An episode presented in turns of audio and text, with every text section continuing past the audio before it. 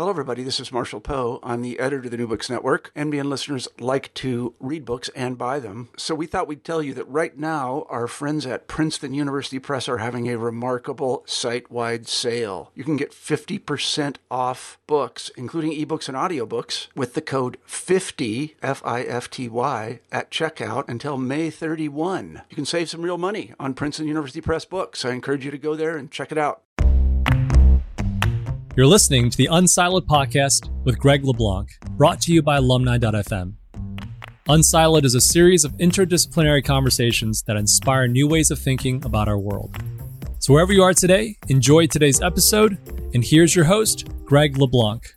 Welcome to Unsiloed. This is Greg LaBlanc. I'm here with uh, James Robinson, who is a university professor at the University of Chicago and also the author of multiple books.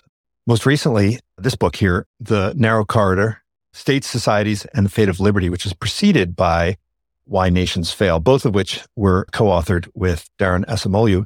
And you also authored this one, also with Daron, which is Economic Origins of Dictatorship and Democracy. And then you edited this book, Natural Experiments in History. Now, as a university professor, I guess that's the ultimate interdisciplinary position because you don't have to actually belong to any kind of department. You're an economist as much as you are a political scientist. And the theme that you that runs through all of your work is this interrelationship between politics and economics. I think in, in the Why Nations Fail book, you're focused on the prosperity and where prosperity comes from. And then in the Narrow Corridor book, it's kind of liberty and where liberty comes from. And these two things are very closely related.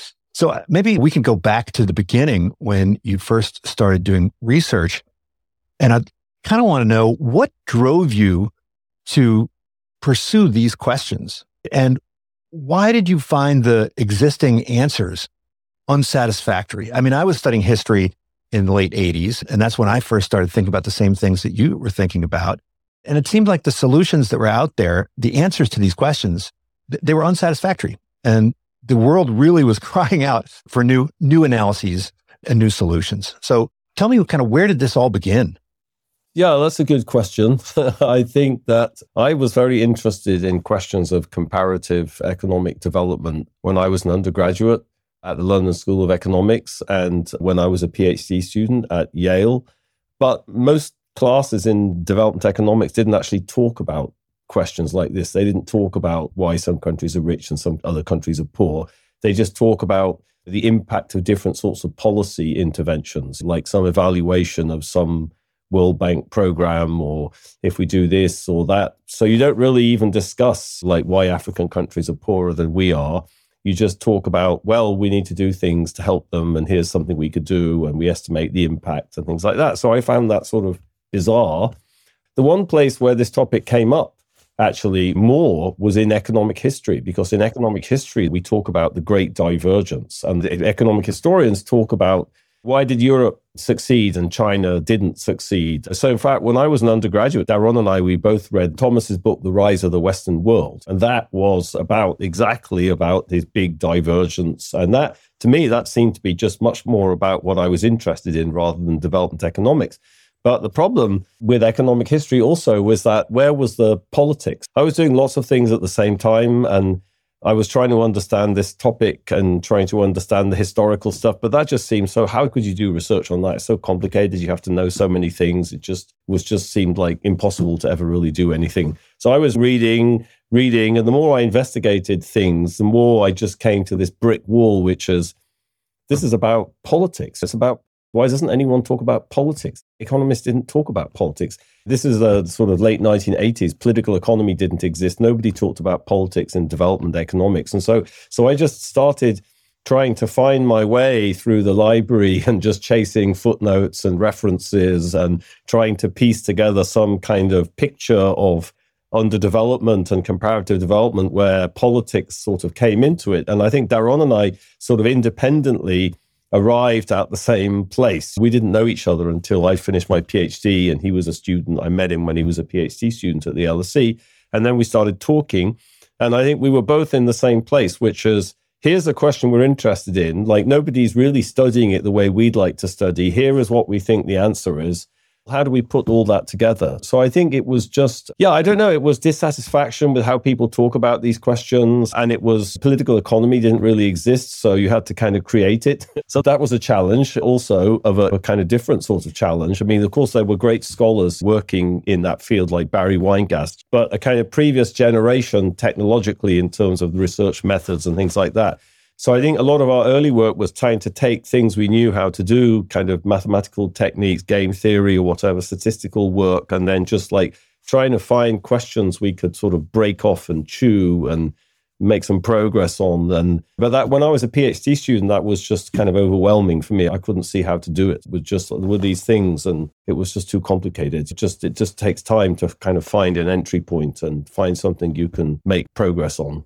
But so it's interesting that you mentioned that there was no political economy. I mean, political economy, that was the only kind of discipline there was at one point back in the 19th century, right? So why do you think that political economy kind of disappeared or became we had these specializations in political science and economics. I mean, at one point in one of your books, you said that economics, I think you were quoting Abba Lerner, and you said, yeah, where economics only works when politics has been solved, right? It's like a special case, the stuff that we learn in economics, right?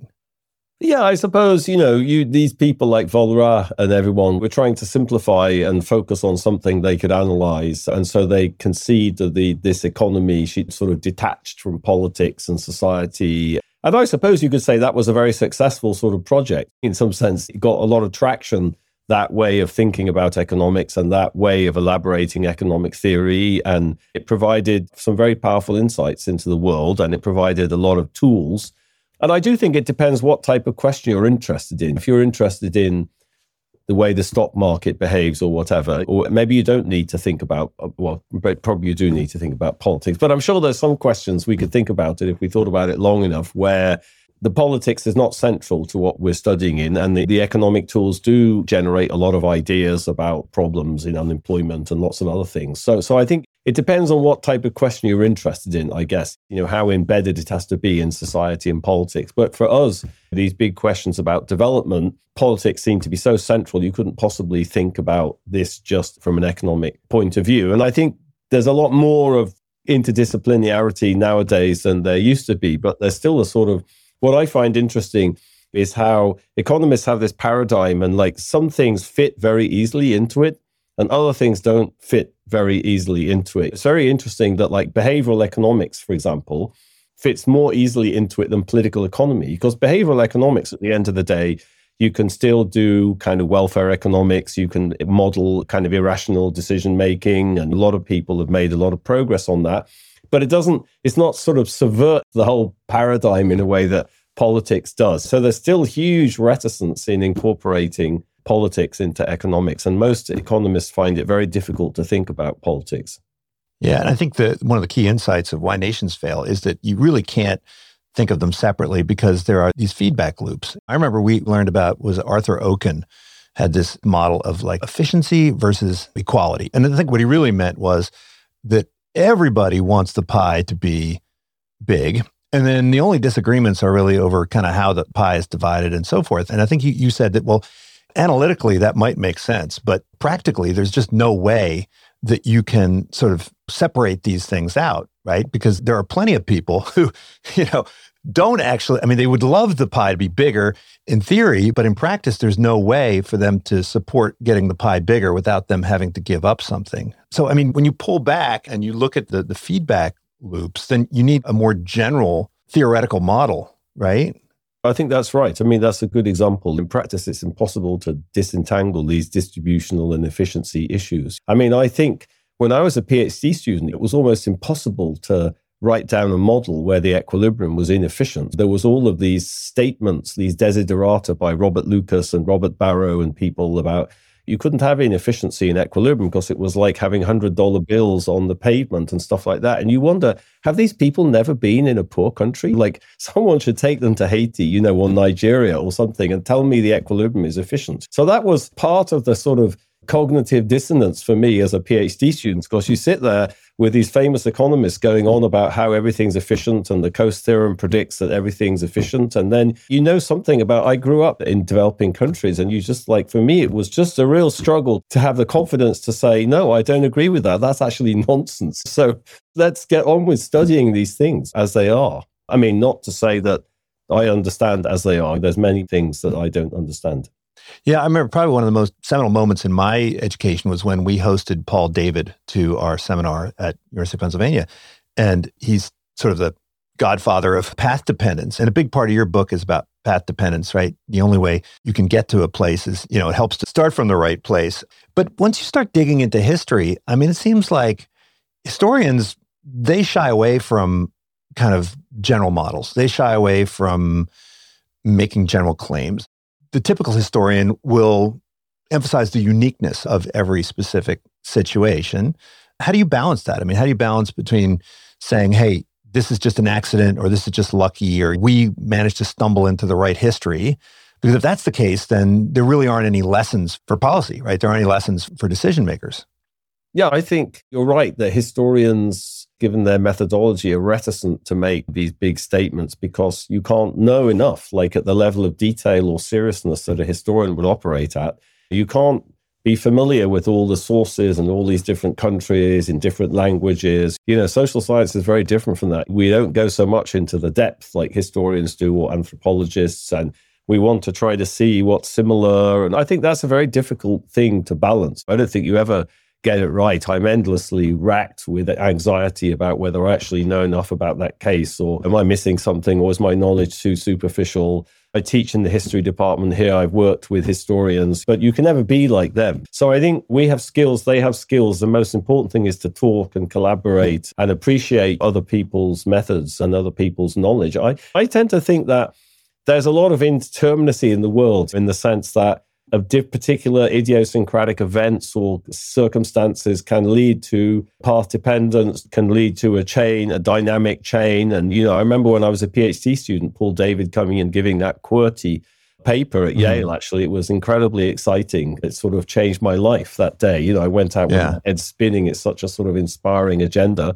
So I think that's sort of how things are. You know, I don't think there's anything fundamental about Britain that made it so successful. It wasn't very successful, actually, as we point out in Why Nations Fail compared to Spain or France. But it happened to be in the right place at the right time with the right kind of political institutions to take advantage of different opportunities in the Atlantic and in the colonial world. There's nothing. I mean, look at Britain now. You know, it's a sad kind of marginal place, and that's probably how it ought to be. You know, so to say that there's something inevitable about the British Empire or whatever, or the Industrial Revolution happening in Britain, no, it could have happened in the Netherlands, it could have happened in France, it could have happened in Germany, it could have happened in Spain. It didn't. So I tend to think of the world like that. You know, there's a lot of innovation. There's innovation in institutions, there's innovation in ideas and these equilibria get set up and they can be very persistent and they shut down lots of alternatives and they push societies in one way or another.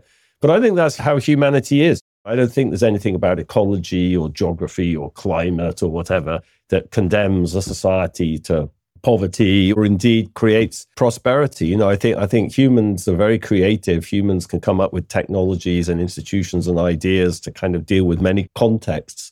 I always like the example when I teach, I give the example of ants. So that you may not know this, but you know, there's 9,000 species of ants, different sorts of ants. And when ants got to Canada, you know, they speciated because Canada was a sort of cold and marginal place. So ants had to adapt to Canada. But when humans got to, when Homo sapiens got to Canada, they didn't speciate. You know, they invented igloos and they developed a taste for eating seal blubber and ice fishing. And so they innovated to adapt to the context. So for me, it's not like the history of humanity is not like people being condemned to some outcome because of ecology or geography or whatever. It's humans innovating to kind of flourish, you know, in whatever niche they find themselves.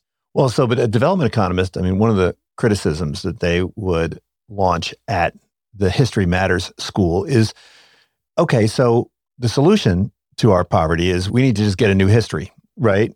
If everything is contingent on the prior events, then we just have to kind of hope that we can get lucky, right? I mean, it's much more satisfying if you think that poverty is caused by uneducated leaders who just haven't been exposed to the right school of economics. And all you have to do is send some educators down and whisper in their ear about what they ought to be doing. And then they'll go, aha, uh, oh, I didn't realize that we need to have free trade. Now, oh, now I know. And I can just set in motion all of these policy changes.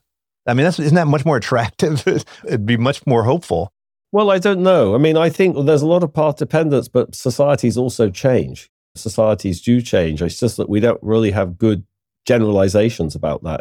I don't know if that's to do with it. Like, here's an example. So, think about Barbados or Mauritius. So, those are two of the world's most successful societies economically in the last 30, 40 years. Barbados has GDP per capita of like $20,000. You go to Barbados, there isn't a poor person. You know, it's been very democratic since independence. And, but think about the history of Barbados. It was a sugar island colony. It was like Haiti. It was just thousands and th- tens of thousands of toiling slaves until the 19th century. After slavery was abolished, there was all these bans on migration to stop the slaves leaving. They had to go back into the sugarcane plantations. I mean, it's a horrible history, absolutely horrible. But in Barbados, they reinvented themselves. They've kind of freed themselves from that history and created an extremely prosperous and egalitarian society. Same with Mauritius. Mauritius, even more so, because it's industrial and it's even more diversified. So I think there are examples like that, but we don't have a magic wand. We don't understand, like, how did they do that? There's a very interesting essay by Orlando Patterson, actually, about Barbados, but it's not very much about the specifics of Barbados and Bajan culture and institutions. And it's a beautiful piece of work, but it's not a general argument about how you make transitions or how you change societies. And I think we have some generalizations about that, but you know, I think you could say that they're pretty inadequate. In Why Nations Fail, we talk about how sort of collective action that changes institutions and can kind of make them more inclusive. And it's a particular type of collective action associated with with what we call the broad coalition. You need a kind of broad cross section of society to really contest extractive institutions. But that's, I mean, I was just in Sudan in January. You know, in Sudan, they're in the middle of a very contested transition from a military dictatorship towards a, trying to struggling to find a democratic society. And there you could say, there was a broad coalition which kind of ousted the former dictator, President al Bashir. But as soon as President al Bashir left, the broad coalition disintegrated and everybody fell out amongst themselves, and then the military came back. So I think what we need, that's something we need, is to understand that much better. Like, it's okay to have a broad coalition, but how do you keep people together? Like, how do you find kind of collective projects that can keep people working towards a sort of inclusive society? So just to say, I think there is a way of thinking about policy in this kind of framework we have, but I think you have to be wishful thinking doesn't really get you very far. You know, if you look at the development successes in the world in the last 50, 60 years, not one of them were caused by a development economist. They're all the societies themselves changing their trajectory, whether it be Barbados or Mauritius or India in the 1990s or China, you know, the late 1970s and 1980s. South Korea in the 1960s and 1970s. That wasn't anything to do with any development economists. So we should be a little bit humble about our kind of understanding of the world and our ability to influence it, no? Well, let's just dig into the hypothesis in Why Nations Fail. I mean, in a nutshell, it's really without inclusive political institutions, you will not have kind of inclusive economic institutions, right? I mean, without inclusive politics, you will ultimately have less prosperity than you could. And I guess the question that a Coasean economist would ask is, well, why not, right? Why can't those deals be structured? Why wouldn't it make sense for, I mean, the King of England was no less of a self interested maximizer than the King of France, right? So why is it that the King of England found it in his interest, I mean, institutionally, to cede this power, say, to Parliament, right? I know you have specific stories. Is there a science of deal making or you know architecting these Pareto improving deals that could be somehow sent out into these dysfunctional equilibria and figure out ways to mutually beneficially you know expand the pie? Well, I mean, I think the best generalization we have in social science is that that is to do with inclusive political institutions. It's to do with broadening the distribution of political power. You know, our view is that to have prosperity, you need to have inclusive economic institutions. You need to have broad based incentives and opportunities if you're going to have innovation, if you're going to have entrepreneurship. And you can't have favors and monopolies and barriers to entry because it's never going to create innovation and it's never going to create secure property rights and it's not going to create all the things economists have known for a long time generate economic growth. So, where do you get such economic institutions from? And our view is very simple. You can't have inclusive economic institutions on the whim of some autocrat or dictator. It's who benefits from inclusive institutions. They have to be empowered politically to demand them. So, I think the British monarchy didn't want they had Charles I had to be beheaded and James II had to be kicked out of power and run to France in the Glorious Revolution in order for a political equilibrium to emerge with more inclusive political institutions, which led to more inclusive economic institutions. Yeah, there was a king, there was William of Orange, but he was in a completely different place than James II was. He didn't have the, the autocratic political project collapse. Parliament took over because really it was Parliament that put William of Orange in power, they passed a law saying James II had abdicated, and which he hadn't really. But they had the upper hand after that. That again, that's a transfer of power. It's a transfer of power. That's we emphasize so much. You know, politics driving economics. And this is again, this is a brilliant one of Barry Weingast's seminal pieces of work with Doug North in 1989 on the Glorious Revolution, where they kind of emphasize that the problem with the Stuart monarchs is they had this massive commitment problem. They couldn't commit, no one would lend them money, property rights were insecure. And it was, you had, how did you solve that commitment problem? They couldn't solve it. You could imagine, in principle, they could have created institutions or they could have tried to come up with some mechanism which would have solved their commitment problem, but they didn't. And maybe there's reasons for that. There's deep cultural reasons for that, which we never went into. You know, Charles I, for example. Charles I thought that he could cure people by touching them. In fact, he did that 92,000 times. He really believed God had made him king. I think James II was not so much into that. But how do you solve this commitment problem by institutional design if, it, if the king really believes that God made them king and they can cure you by touching you? I think like that's maybe that's just very hard to solve, you know, in a post theoretic world. Well, I mean, among lawyers, there seems to be a faith in kind of written constitutions and kind of agreements that, that people come to. And so the solution would be we want an independent central bank. Okay, then we were just going to legislate an independent central bank. And I've always found that to be a bit naive. I think it helps, but there's other types of power relations in that book that you were waving around earlier, Economic Origins of Dictatorship and Democracy, we make this distinction between sort of de jure power and de facto power. Like, I can write a law and I can give you decision rights, and that can help you, but I can overrule the law too. I can get guns or I can use collective action. There's other sorts of power that can kind of trump power that comes from institutions. So I think institutions matter. You know, I've done a lot of research in Colombia and South America. I studied a lot institutional design, the origins of electoral institutions, for example, or constitutional solutions. And you know, when you get into the history and you sort of study how these people thought and the debates or whatever, you see they cared about institutions. They wanted to rewrite the rules. They understood that it might not stick and somebody could just ride roughshod over all of them, but they still thought it helped. I think there's a sort of balance between this can help, but there's other sorts of power and it may not work. But also, you know, it's very uh, talking about this is a very specific example of the British case. British people don't solve problems by writing constitutions. There still isn't a constitution in Britain. So I'm not sure it ever occurred to them to, you know, if you read the Bill of Rights, for example, which was passed after the Glorious Revolution, it's the vaguest thing. There was this problem with Parliament of like the monarchs not calling Parliament. So you might have thought it would be good to create a mechanism to sort of imagine that Parliament could call itself. If the king doesn't call you, you can constitute yourself. Well, they actually did try that a bit earlier, and they just decided that. And then so they didn't do it, and the language is very vague, you know. So that that's a British thing, and I'm British, and even I'm not sure I understand it. But there's something very British about that, sort of like everybody understands, kind of. But yeah, anyway. But I think that's a specific. British people don't think like that, but Latin Americans, Colombians do. They think the way you're outlining, and I do. I think it makes sense. It just doesn't necessarily work because it's part of an equilibrium with other sources of power. Well, I think there's another view that you find among some economists. I mean, there's a spectrum between strong state and weak state. There are some that think that weak state is the solution, right? That allows the market to function better, and the strong state is the problem. I mean, this seems to be a remarkably narrow view, right? That presumably you're looking over a very small set of cases because the secret to England's success, as you point out, is that the state was quite strong and quite effective.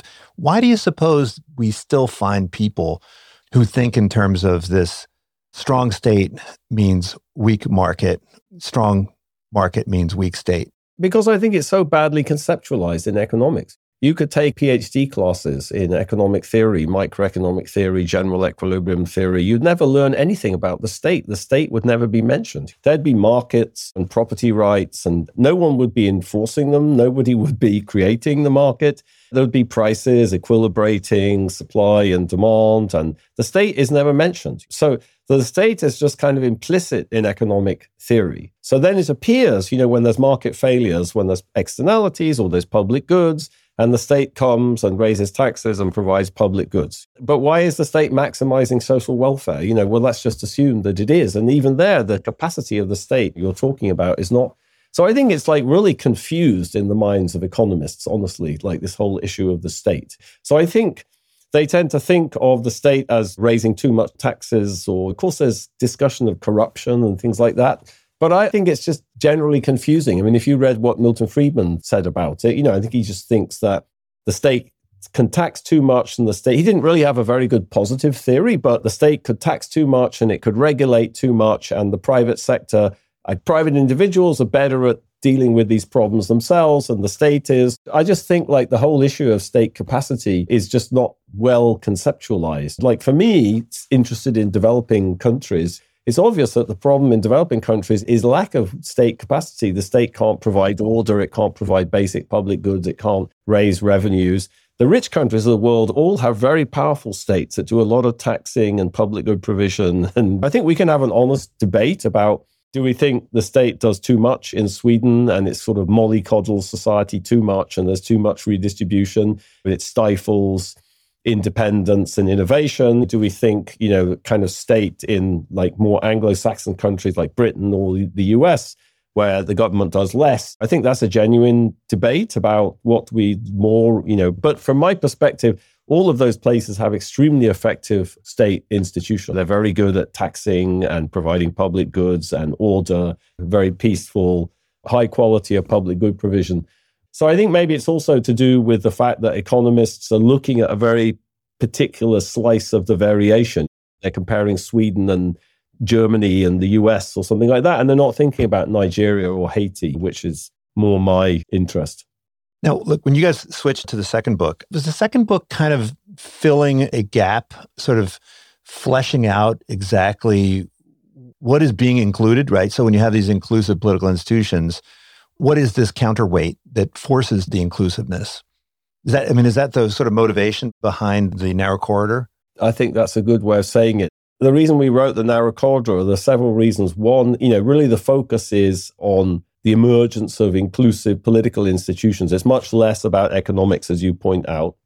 We tried to refocus on other aspects of society that we think probably people value. I'm not sure liberty turns out to be a kind of very loaded word in the United States, but you know, just sort of freedom in some broader sense than economic freedom. But I think in Why Nations Fail, we tried to keep things very simple. Let me just give you an example in a way that the more we thought about it, the less satisfactory it was. So we talk about extractive political institutions, but there's two dimensions to political institutions. There's this issue of the sort of breadth of political power in society, and there's also the capacity of the state. So we say why nations fail. Well, you can have extractive political institutions if either or both of those things fail. E- either if the state lacks capacity or you have narrow distribution of political power. But once you start sort of unpacking that, you see that those societies are sort of radically different. We kind of put all these extremely different societies into this bin of extractive political institutions. And once you start unpacking that, that looks really interesting. And the distinctions look enormous. So in Why Nations Fail, we sort of point out, well, Somalia. Somalia is an example where actually you have a very broad distribution of political power, but there was no state traditionally in Somalia, and there really isn't much of a state today. It never existed. But that's a completely different society, of course, from China, where you have a different sort of failure of inclusive institutions. So one of the motivations of the narrow corridor was to come up with a framework where we could actually treat seriously these difference between different sorts of extractive political institutions and think about their dynamics. Because if you're interested in this question of how do you become inclusive, then the type of problems you have in those different societies are radically different. So I think that was part of the motivation. The other part was more of, I think, part of the problem with inclusive and extractive institutions, it made it look too sort of discrete. You go from extractive to inclusive, and we talk about these transitions like the Glorious Revolution or whatever it is. But of course, it's much more of a process in reality. And I, we thought that this framework in the narrow corridor kind of emphasized much more this process and the sort of the dynamic interaction between the state and society. So, in many ways, it was us kind of thinking through things that in order to write Why Nations Fail and keep it simple, we had to sort of not put under the rug, just kind of, you know, put on the back burner, and which we always kept thinking about, I suppose, and trying to find a way of incorporating them into the analysis. Right. And I think one of the key planks of your thesis in the narrow corridor is that there will be a tendency for these states to become more powerful. And if that tendency is not counterbalanced by a robust society, I mean, I, you didn't use the term, but I think a lot of people would talk about civil society, right, as a counterweight, then these states will become more extractive and ultimately more sclerotic in a way, right? So I was struck by the similarities between what you're describing at the political level with what you see at the organizational level, say in business, right? And how companies will ultimately fail because the within the company there are constituencies that sort of hijack and take over the organization at the expense of the overall organization's prosperity. I mean, yeah, you know, you're you're alluding to the fact that there's a particular kind of dynamic that drives this in the narrow corridor, we, we have this sort of diagram where we look at this interaction between state and society. And there's these three sort of steady state equilibria. One where the state dominates society, one, let's think about that as China, one where society dominates the state, you could say Somalia. And then in the middle, there's this narrow corridor where there's something of a kind of balance between the state and society. And that creates a particular sort of dynamic where the state tries to dominate society and society tries to stop being dominated and tries to get the state under control. And that sort of drives both the creation of state capacity and you could say the capacity of society. So, yeah, there's a whole dynamic there which leads to kind of inclusive institutions that was completely missing from why nations fail which we you know we have a formal model of and which we thought was very interesting when we started working on it and we we just try to use a lot of historical examples to illustrate that dynamic so building institutions is not an engineering problem. It's a kind of equilibrium between these different forces. And so the state is always trying to get out of control. And yeah, you can hem it in a bit with institutions and stuff, but it also needs society to do that. I mean, I, I'm not so familiar with this literature on organizations, but it definitely sounds relevant. Yeah. Well, I mean, I, what I found most interesting is this idea that Hobbes was just wrong, right? I mean, you can remove the state and it's not going to necessarily lead to a war of all against all. I mean, there are these other alternative institutions that can suppress warfare, right? But that those can be constrictive and oppressive as well, right? And you talk about the TIV and a couple other societies. Yeah, that's what we call the cage of norms. There's different ways of substituting for a state without things looking like what Hobbes depicted, you know, but Hobbes was writing, you know, whenever in the 1640s, he didn't know that much about the rest of the world. So, so, so I don't want to, he was very influenced by the English Civil War, of course. So I don't want to beat up on him too much, but he didn't have the same knowledge of the world and the history that we do. And I think that's right. But of course, it's also true that those sort of equilibria in this Nigerian case of the TIV that we talk about quite a bit, that equilibrium doesn't really allow for a prosperous kind of modern society either. So, in order to sort of stabilize this stateless equilibrium, that has all sorts of problems for the way the economy works and the way society works that don't really allow for a successful economic development either. Well, now, one of the things that you point to in England as the sort of source of at least English or Western European emergence was this European scissors, right? So you have the tradition of civil law that came from the Romans, combined with this idea of kind of self government collectivities from the Germanic tribes. And these two, you know, came together in, in England, of course, but also in other parts of Europe. And when you talk about kind of the level of political participation that you saw in a place like England, and it made me think a lot about de Tocqueville when he described America in the 19th century, where pretty much everybody was participating in politics in one way or another.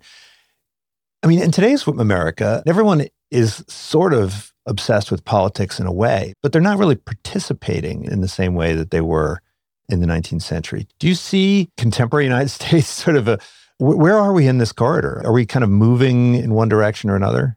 Yeah, I mean, it's a good question. I think that story that you alluded to is our argument about how come Western Europe historically got into the corridor. And it was really this quite fortuitous merger of late Roman state institutions with these very participatory institutions of these Germanic tribes that took over the whole of Western Europe. That's the explanation for why you have all these parliaments all over Western Europe. But that's one and a half thousand years ago. So then so that that's very deeply historical and it's a very kind of idiosyncratic combination of different elements that brings this particular type of state society nexus together.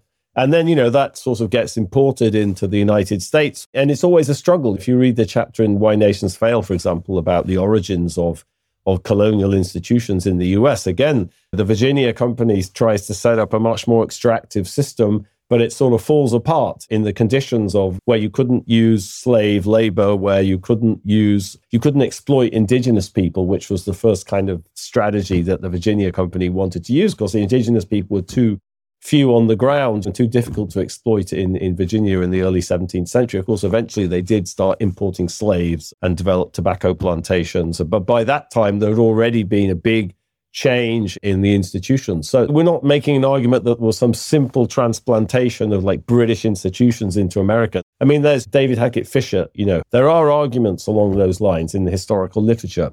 But that's not our argument. That's another example of this sort of struggle, in some sense, that we were discussing before in the corridor. I don't know today. I mean, I feel like the United States has changed enormously since I first came here as a PhD student in the late 1980s. It's changed enormously in terms of the sort of politics and political polarization. I still see enormous dynamism in the economy. There's still enormous creativity and innovation in the economy. So I don't see economic institutions. Yeah, there's the enormously rich people, there's enormous increases in inequality, but you know, that mostly seems to be created by people giving people what they want. You know, people like buying from Amazon, people like buying Tesla cars. This is not Mexico, it's not Colombia. So yeah, these people are getting incredibly rich and inequality's gone up a lot, but it, it's a globalization, it seems fundamentally, is what's driving that. The market is just enormously large compared to what it was historically. So I'm not sure.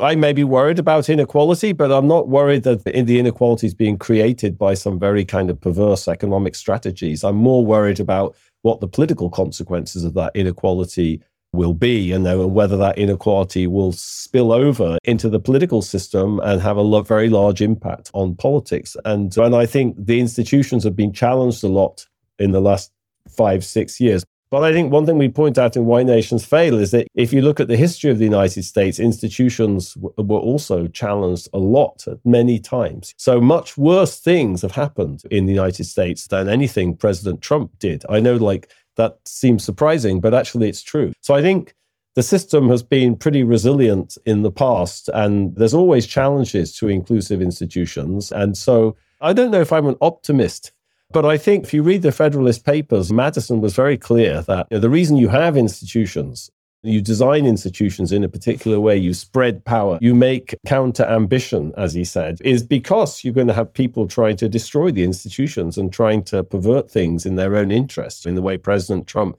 did and is still trying to do. But, you know, to me, it's, I think we've all been living through this sort of period after the collapse of the Soviet Union of the end of history. But there is no end of history. We're back to something much more normal now in the past. It's just we sort of forgot it because we lived through this incredible period of peace and security and prosperity. And now we're back struggling with a more kind of normal world, it seems to me, honestly.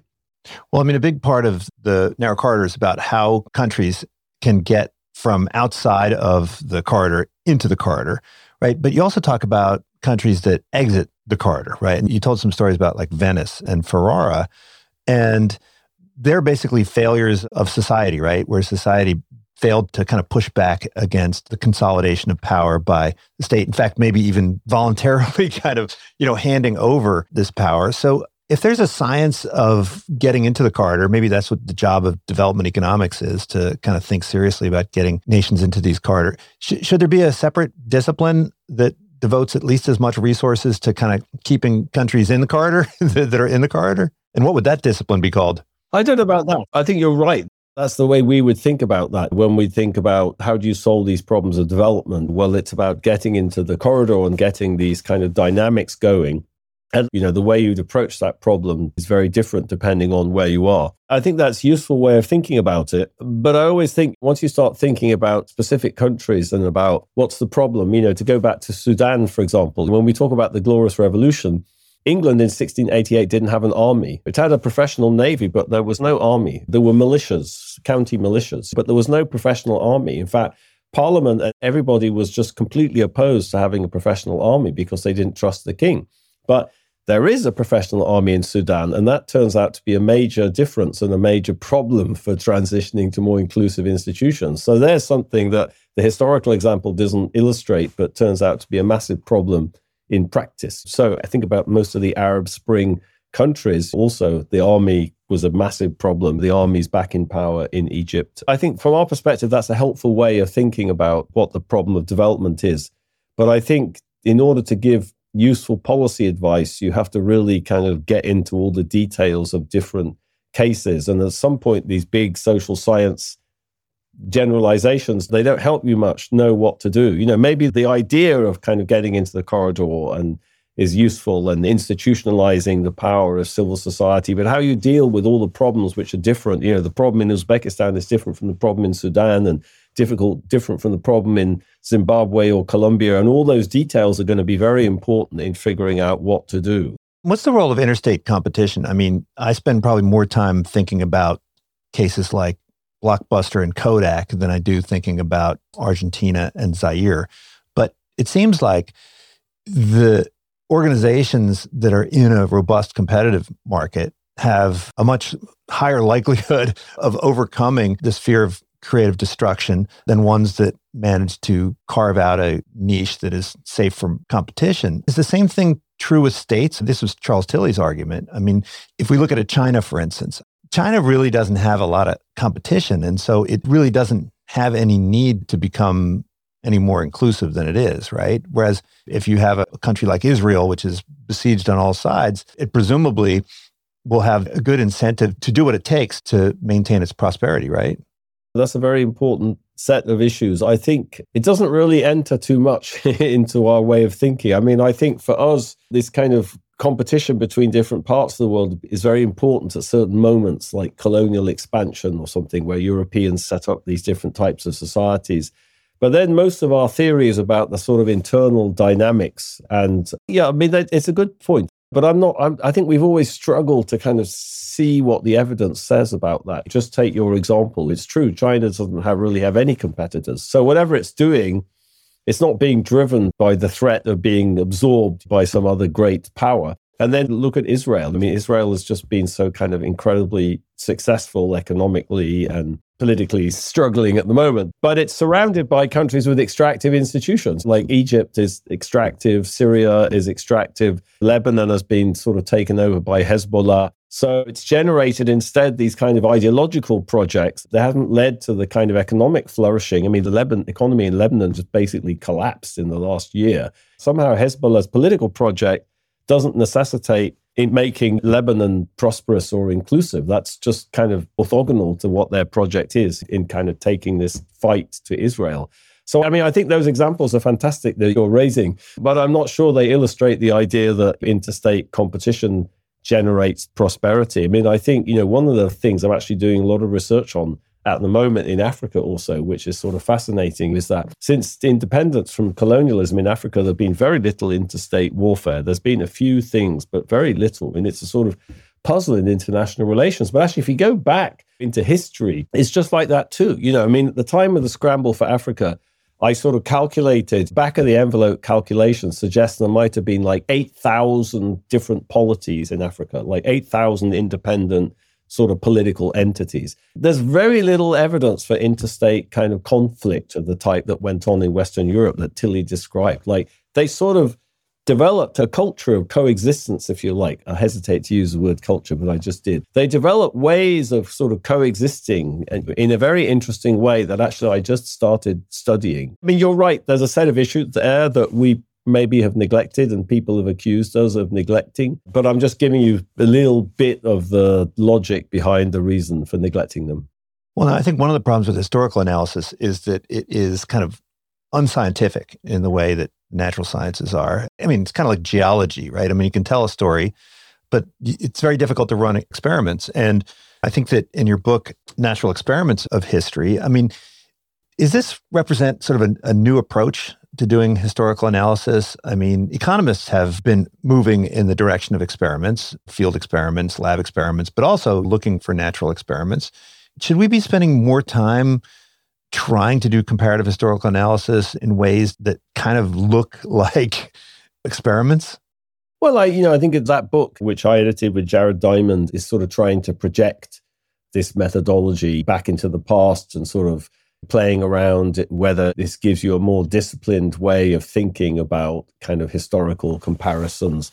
But I think without data, you know, we can't get standard errors. It's difficult to do the type of analysis historically, even when you can use this kind of controlled way of thinking that we would do in the contemporary world where we could get data and we could use a natural experiment and actually test things kind of more systematically. Once you get into the historical period, yeah, you know, perhaps you can construct data. In that book, we looked at the French invasion of Germany as a sort of Napoleonic invasion of Germany as a natural experiment. And that helps you think about a kind of control, a treatment group and a control group.